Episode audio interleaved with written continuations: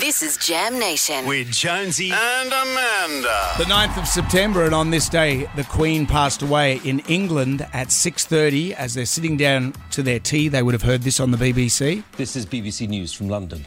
Buckingham Palace has announced the death of Her Majesty Queen Elizabeth II.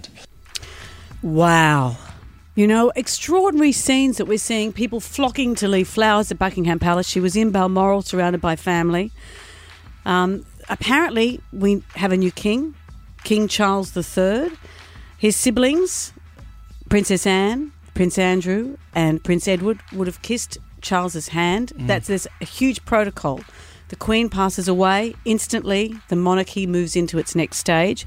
But what a huge outpouring of grief for all of us for the Queen, whether you're a monarchist or a Republican. I don't Yeah. want to cry, but I'm looking at all the images on the TV.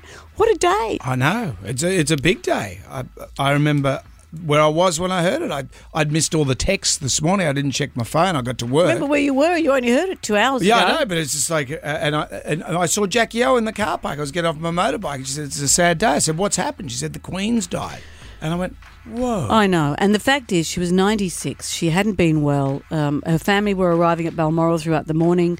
People thought something's not right here.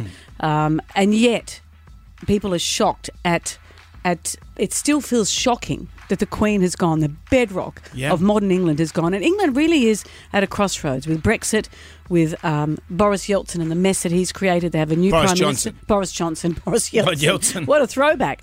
But the mess that he kind of created for a lot of Britons, how that people felt dissatisfied with him. They have a new prime minister. There's fractions and fighting within the royal family. The Queen was the bedrock to everything that was okay. I think England's going to really be finding it hard to find their feet after this.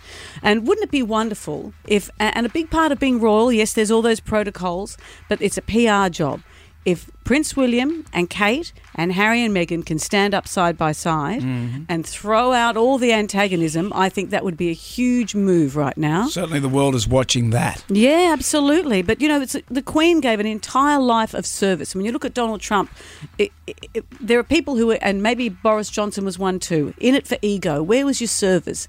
Every day, the Queen was briefed on things that were happening in the Commonwealth. She was up to date with world events. She worked every single day. Yep. She was extraordinary. You know, a friend of mine just texted me and said this.